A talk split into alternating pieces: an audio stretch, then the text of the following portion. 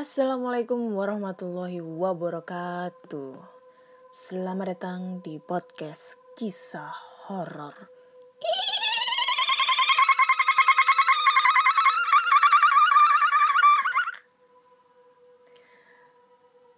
Oke, jumpa lagi dengan aku Ana di sini yang akan menemani kalian di malam malam-malam yang horor ya. Seperti biasa aku akan membacakan cerita horor, email berhantu yang sudah dikirimkan teman-teman melalui podcast kisah horor at gmail.com ataupun di DM Instagram podcast kisah horor dan DM Instagram Ana Olive ya. Uh, udah hampir enam hari ya aku nggak update episode terbaru dikarenakan kemarin ada keperluan jadinya aku ngaret gitu ya untuk update episode terbaru padahal udah banyak banget yang nge-DM aku untuk minta di-update minta di up up up terus episode yang terbaru dan kali ini aku akan membacakan episode eh, episode terbaru yaitu episode ke-41 ya. Jadi ini udah ada aku eh, udah ada aku. Aku udah ada tiga cerita yang akan aku bacakan gitu. Dan sebelumnya aku mau ngasih tahu ya untuk perubahan jadwal updating per episode yang terbaru. Kalau biasanya sih ya aku update-nya dua hari sekali. Kayaknya sekarang aku bikin setiap hari Kamis malam Jumat dan Sabtu malam Minggu. Jadi dua kali dalam seminggu ya. Setiap malam Jumat dan malam Minggu, hari Kamis dan hari Sabtu. Jadi untuk jadwal terbaru podcast kisah horor adalah setiap hari Kamis dan Sabtu. Jamnya ya tetap seperti biasa lewat tengah malam. Kemarin juga ada yang ngede nge komen aku di YouTube ya karena yang dia nggak bisa ngekomen aku di Spotify. Jadi dia komen aku di YouTube. Aku apresiasi banget untuk komenan komentarnya dan menurut aku itu adalah salah satu kritik yang membangun membangun ya bukan kritik untuk menjatuhkan. Jadi mungkin ke depannya akan aku perbaiki lagi cara membaca cara menyajikan cara me apa ya men me, apa ya? Ya seperti itulah. Intinya itu tidak terlalu bertele-tele lagi. Kalau kemarin-kemarin ya emang lah aku bertele-tele banget untuk masalah uh, openingnya ya. Atau mungkin banyak banget gebacot yang nggak penting gitu daripada inti ceritanya. Jadi terima kasih banget buat masnya yang di sana tadi. Yang udah komen di YouTube aku. Aku apresiasi banget. Oke langsung aja kita bacakan ceritanya dan cerita pertama datang dari email ya. Hmm Oke, ini dia. Cerita pertama datang dari email uh, dari Raifa Pasha. Wanjay, Pasha ungu kali ya ini ya. Raifa Pasha. Oke. Halo Kak Ana, halo juga. Aku mau berbagi cerita nih, hehehe. Jadi ini cerita papahku. Jadi papahku tuh dulu pas tahun 2003 sampai 2006 kerja di salah satu perusahaan tambang di Kalimantan. Jadi kisah dimulai saat jam 9 malam. Aku lupa bulan dan tahunnya. Papa sudah beres-beres mau pulang ke rumah. Saat sudah di perjalanan, Papa mencium bau bangkai sangat menyengat. Tapi papa berpikir itu faktor kelelahan setelah pulang kerja. Tidak lama setelah setelah itu, papa merasa ada yang memeluknya dari belakang. Papa pun melaju kencang dan papa terkejut saat melihat bayangan putih di tengah jalan dari kejauhan. Papa pikir itu hanyalah bayangan lampu dari belakang. Eh, bayangan lampu motor. Tetapi semakin dekat, sosok bayangan tersebut semakin jelas dan membentuk seorang wanita berbaju putih. Papa bilang wajah sosok wanita tersebut cantik sekali. Tetapi matanya hanya setitik hitam.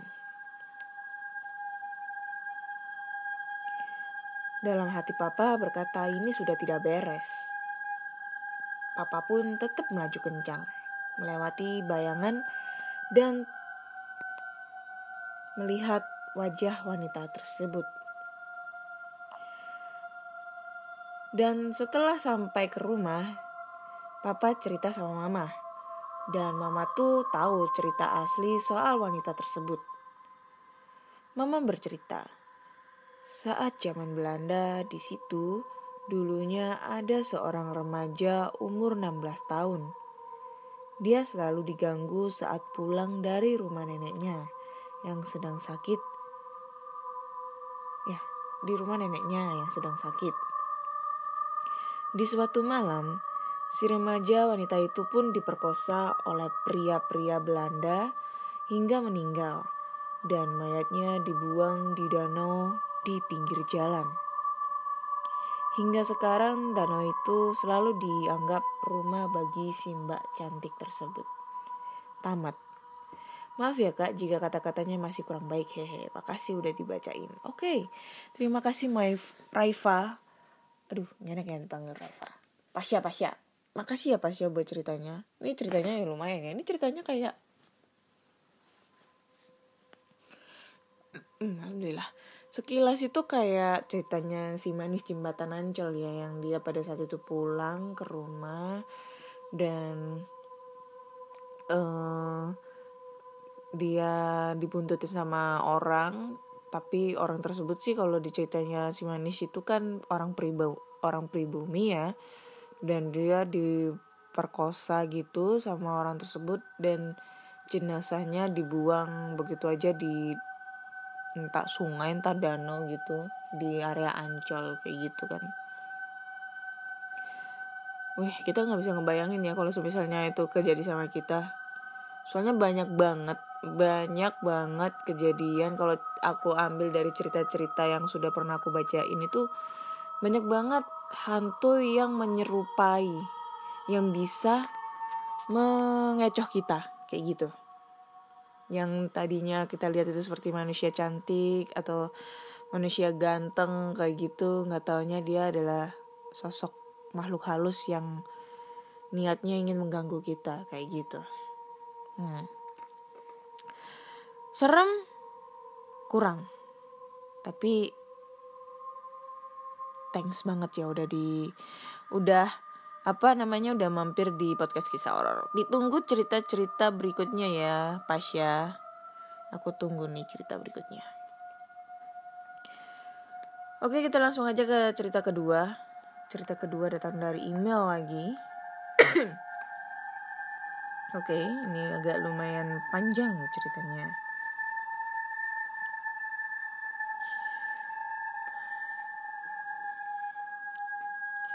Halo Kana, aku mau bercerita nih. Dan hingga saya menuliskan pengalaman saya di sini, tanganku terus bergetar jika mengingat kejadian itu kembali. Pasalnya, hal itu terjadi di kampus UI yang jarang sekali saya kunjungi. Hmm, UI lagi. Oke. Okay. Saya berkuliah di IT Telkom Bandung. Jauh sekali dari UI di UI Depok. Namun, saya masih sering sekali berkunjung ke Jakarta karena memang keluarga saya tinggal di Jakarta. UI Depok merupakan kampus yang sangat berbeda menurut saya. Lingkungannya yang eksklusif, besar, rindang, dan masih berasa nuansa hutan membuat siapa saja nyaman di siang hari. Namun berubah menjadi menyeramkan di malam hari. Terutama saya, jarang sekali main ke sini. Saya mempunyai saudara sepupu yang berkuliah di Teknik Mesin Fakultas Teknik UI angkatan 2008 Fakultas teknik merupakan fakultas yang sedikit berbeda dengan fakultas yang lainnya. Jika di malam hari, fakultas teknik bagian lobi selalu penuh dengan mahasiswa yang ngekos di kutek yang mencari akses internet cepat dan gratis. Ketika itu, saudara sepupu saya meminta diantarkan dengan mobil di malam hari untuk meminjam harddisk yang berisi data untuk tugas kuliahnya. Tanpa banyak bicara, saya langsung saja mengantarkannya ke Fakultas Teknik. Saat tiba di Fakultas Teknik, saya menurunkan saudara saya di bundaran, bundaran, pintu, masuk teknik dekat dengan halte. Karena sepi, saya tidak perlu ter, tidak perlu parkir. Hanya berhenti, mematikan mesin, menurunkan kaca jendela dan menunggu saudara saya hingga kembali. Sudah 10 menit berlalu. Saya menunggu di mobil. Jok mobil sudah disandarkan namun saya tetap terjaga untuk tidak tidur. Takut kalau nanti ngantuk jika mengemudi. Karena bosan, akhirnya saya menyalakan radio mobil agak keras sambil nyanyi-nyanyi gak jelas. Selang beberapa menit, tiba-tiba tercium bau kemenyan yang dibakar. Saya mematikan suara radio mobil dan melihat ke kanan dan ke kiri apakah ada yang sedang membakar kemenyan di daerah tempat saya parkir sembarangan ini. Namun setelah melihat ke sekeliling mobil dari dalam, saya hanya sendirian di sini. Sialnya bau kemenyan tersebut semakin lama berganti menjadi bau anyir darah yang menyengat. Untuk menghilangkan rasa takut, saya menyalakan radio kembali dan memutar volume suara lebih keras. Inilah yang membuat saya lemas tengah mati. Setelah memutar volume lebih keras, saya menyandarkan punggung ke jok mobil sambil melihat ke arah kanan. Tiba-tiba, dari arah kanan terdapat perempuan berambut panjang dengan baju putih panjang, ya semacam kuntilanak gentayangan. Celakanya kuntilanak tersebut berjalan ke arah mobil saya dengan pelan dan bergoyang-goyang ke kiri dan ke kanan. Mendadak badan saya lemas, seperti pemain bola selesai pertandingan. Konyolnya lagi, sepertinya mata saya ini tidak bisa berkedip dan memalingkan muka untuk tidak melihat penampakan tersebut. Lama-lama, kuntilanak itu mendekat semakin jelas. Dan semakin jelas juga kakinya tidak menapak ke tanah. Isi kepala sudah tidak jelas lagi pada saat itu. Saya sudah membayangkan matilah, diculik setanlah, atau semacamnya. Ketika ia sudah semakin mendekat sekitar 10 cm dari mobil, tiba-tiba ia membalik badannya dan berjalan menjauh. Di sini saya melihat dengan jelas. Setan! Teriak ya dia, dia teriak. Punggungnya bolong. Ya, punggungnya bolong dengan darah yang tidak karuan ke mana-mana. Ternyata kuntilanak tersebut ialah sundel bolong. Di sini saya benar-benar lemas sampai gak bisa ngomong sepatah kata pun. Setelah melihat sundel bolong itu.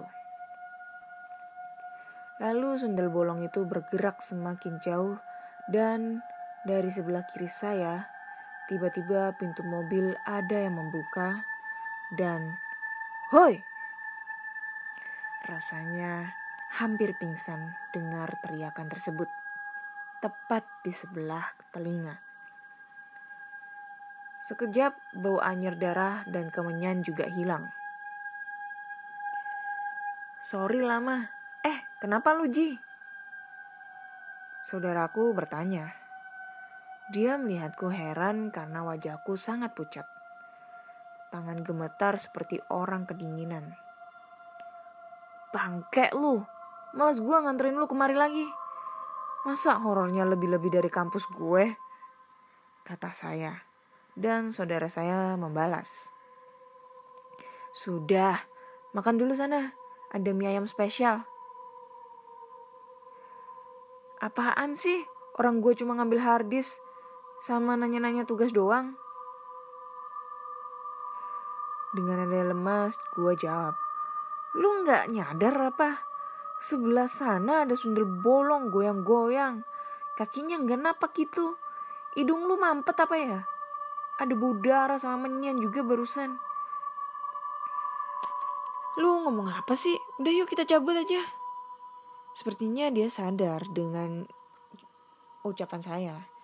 Dan saya meminta untuk mengganti posisi meng mengemudi. Lu aja yang bawa, Ri. Gue lemes banget. Setelah itu kami bertukar posisi. Kami pulang dengan ketakutan. Terutama saya yang benar-benar ditampakkan oleh sundel bolong sialan itu. Pengalaman buruk itu benar-benar membuatku jengkel dan parno jika harus datang ke fakultas teknik di malam hari. Sekian cerita dari aku ke Ana. Oh ya, aku terinspirasi cerita tentang pengalamanku di UI karena aku kemarin ngedengerin cerita ke Ana tentang masalah horornya kampus di UI. Jadi semoga cerita aku ini bisa menambah dosis horor Kak Ana dan ini benar-benar terjadi yang aku alami secara nyata. Thanks ya Kak Ana, semoga sukses. Oke, okay, thanks juga ya Mas. Semoga sukses juga buat Masnya. Dia nggak mau disebutin namanya ya. Oi, UI lagi, UI lagi dan UI lagi ada apa dengan kampus UI ya? Karena banyak banget cerita horor ya yang mungkin yang udah pernah ngirim cerita ke aku atau juga aku pernah ngebaca tweet-tweet tentang kasus horornya di kampus UI gitu ya. Dan masih banyak lagi. Aku nggak tahu ada kayak gimana sih kampusnya itu ya. Apa segede ITS kali ya kalau ITS itu aku pernah masuk. Emang sih luas banget dan apa ya banyak kayak taman-taman gitu deh kalau di ITS loh ya. Mungkin kayak ITS deh bentuknya. Kalau UNER enggak deh. Kalau UNER cuma gedung doang soalnya. Hmm. sundel bolong di kampus UI mungkin ada kali ya yang pernah mengalami hal yang serupa. Anak UI terutama anak UI, alumni UI atau mungkin yang lagi kuliah di UI mungkin pernah ngalami kayak gitu apalagi lokasinya ada di fakultas teknik katanya.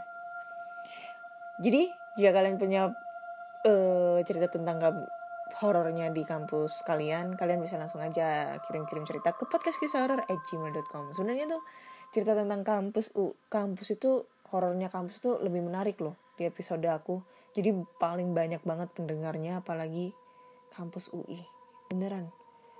Di Spotify di Spotify itu paling episode paling banyak didengerin adalah tentang horornya kampus UI nggak tahu.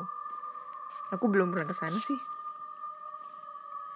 Oke lanjut aja. Kita ke cerita berikutnya ya. Cerita berikutnya.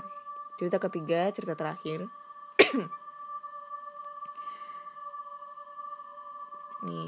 ini datangnya dari Valen.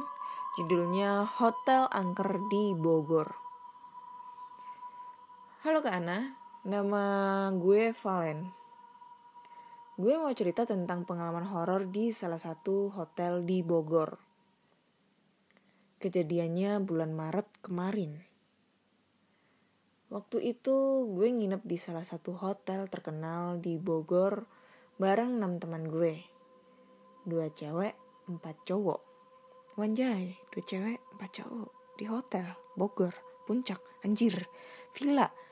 Wow, pikiranku sudah melayang ke mana-mana cuy. Jadi satu cewek, dua cowok, mantap. Jadi kita dapat voucher nginep gratis malam di hotel itu. Sebenarnya kita udah tahu kalau hotel itu angker, tapi namanya dapat voucher gratis, sok cuek aja. Berhubung kita bertujuh, hmm, bertujuh anjir. Kirain berenam. Oh iya, enam teman gue, termasuk dia. Dan kasur cuma ada dua, kita sepakat bergadang sampai pagi. Wanjay, satu kamar. Ini Valen cowok pasti. Berarti satu kamar. Oke, okay, wait. Nanti aja deh. Oke, okay, Ana fokus. Nggak usah berpikiran aneh-aneh. Pikiranku udah kotor ini ya. Temen gue, temen cewek gue namanya Pia dan Meli.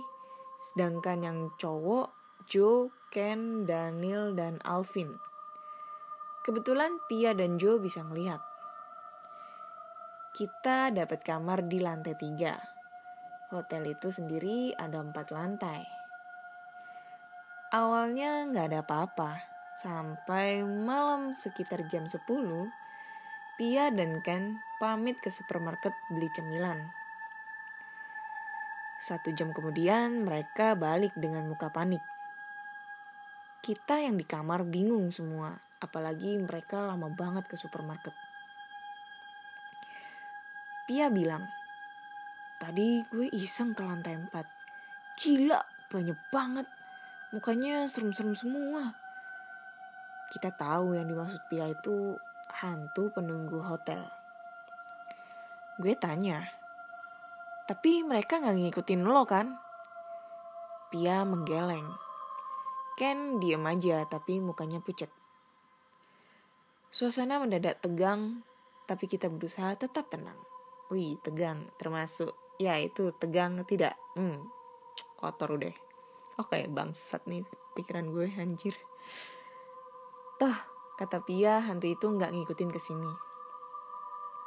Tiba-tiba Joe yang juga bisa ngeliat, berdiri ngeliatin pojokan kamar, lalu arah pintu kamar, dan mendadak dia lari keluar banting pintu. Kita semua bengong. Tapi kita tahu kalau Joe bertingkah aneh itu artinya dia dipanggil karena dia bisa berinteraksi dengan mereka. Kita dak-dikduk nunggu Joe. Pas balik, Joe diem aja, gak mau ngomong apa-apa.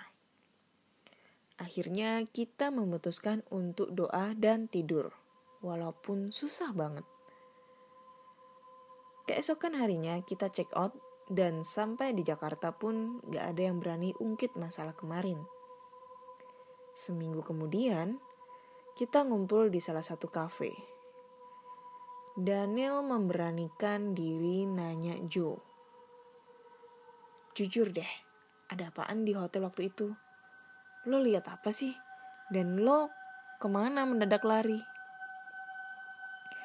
Joe cerita, gue lihat semua penunggu hotel turun dari lantai 4 ke kamar kita. Semua dan wujud mereka serem-serem. Mereka ngumpul di sudut-sudut kamar ngeliatin kita.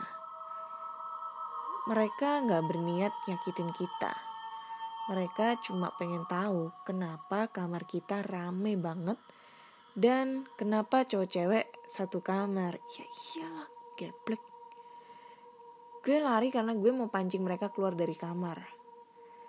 Pas gue mau naik lift, begitu pintu lift dibuka, serombongan lagi datang dari lantai 4. Kamar kita jadi rumah mereka kemarin. mereka nggak suka sama kita karena pas masuk kamar kita belum izin ke mereka.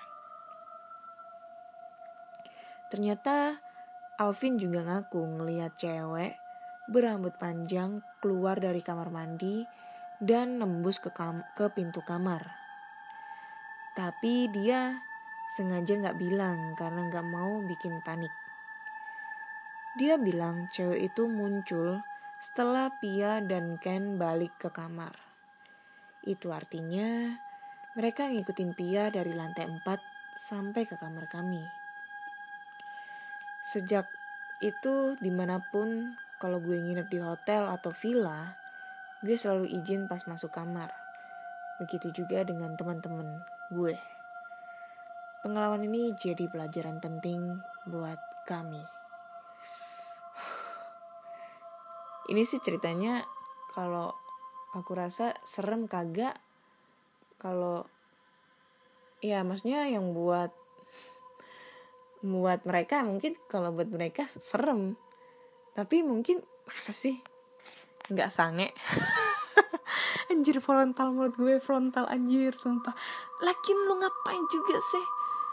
Ke hotel bertuju dua cewek empat lima cowok dalam satu kamar gitu loh. Dan itu juga dapet dari voucher bukan kalian ngebayar emang nggak bisa gitu kalau kalian misalnya ngedapetin voucher si cewek terus yang ke sana cewek-cewek semua. Atau mungkin cowok-cowok semua kayak gitu. Ngapain harus bawa cewek anjir? Nah ini misalnya ya dua cewek. Ini misalnya dua cewek ini pacarnya temen lo dua orang. Ngewek lah mereka. Terus kalian yang bertiga melongo gitu. Aduh anjir sumpah greget aku kalau ngedenger cerita yang harus di kamar ada cewek cowok hmm, ya bercanda ya bercanda. Ini bercanda. Tapi aku yakin lah gue mungkin lah di saat hal yang seserem itu masih sempat sempatnya mikir untuk hal yang berbuat zina. Mau kesurupan apa di sana? Oke okay ini udah ada tiga cerita yang aku bacain ya. Ya lumayan lumayan semua UI terutama serem banget itu UI karena cerita di kampus UI itu gak ada habisnya. Banyak banget cerita horor di sana. Apalagi pernah ada kasus kejadian yang salah satu mahasiswanya meninggal. Yang kasusnya sampai sekarang belum bisa dibongkar ya. Belum bisa terpecahkan kasusnya. Mungkin harus manggil detektif Conan kali ya. Biar bisa ini biar bisa terpecahkan kasusnya. Ya semoga uh, kasusnya cepat terpecahkan. Udah berapa tahun ini? Dari 2000 2000-an nggak salah ya? Udah ya puluhan tahun ya? Udahan ya? Hmm. oke teman-teman. So jika kalian mempunyai cerita horor baik pengalaman dari teman saudara kak kayak nenek, kakak, adik, ayah, ibu, kalian bisa langsung aja kirim cerita kalian ke podcast kisah horor at gmail.com podcast kisah horor at gmail.com ataupun di DM Instagram podcast kisah horor dan DM Instagram Ana Olive dan podcast kisah horor kali ini sudah eksklusif di Spotify, Google Podcast, Apple Podcast, Anchor, lalu ada apa lagi ya? Banyak sebenarnya cuma aku lupa nama-namanya karena memang mayoritas pendengarku dari Spotify jangan lupa di follow agar kalian selalu update tentang cerita-cerita horor terbaru dan sebelumnya saya mau minta maaf karena minggu kemarin aku udah janji ya uh, buat bikin video terbaru di channel YouTube aku, channel YouTube Ana Olive untuk explore. Tapi karena ada kendala dan belum ada waktu insya Allah secepatnya mungkin bisa buat video. Ya doain aja semoga nggak ada kendala lagi. Dan jangan lupa mampir ke channel YouTube aku namanya Ana Olive. Jangan lupa subscribe like comment dan share. Ditunggu video-video terbaru karena aku udah satu bulan ini nggak upload atau update video terbaru oke? Okay? terima kasih sudah mau mendengarkan uh, apa ya ya selamat ulang tahun buat yang merayakan hari ini di bulan Agustus. Semoga panjang umur, sehat selalu, dilancarkan rezekinya, enteng jodoh dan semoga dapat diberkahi sama Allah Subhanahu wa taala. Amin amin ya rabbal alamin. Oke. Terima kasih dan selamat malam.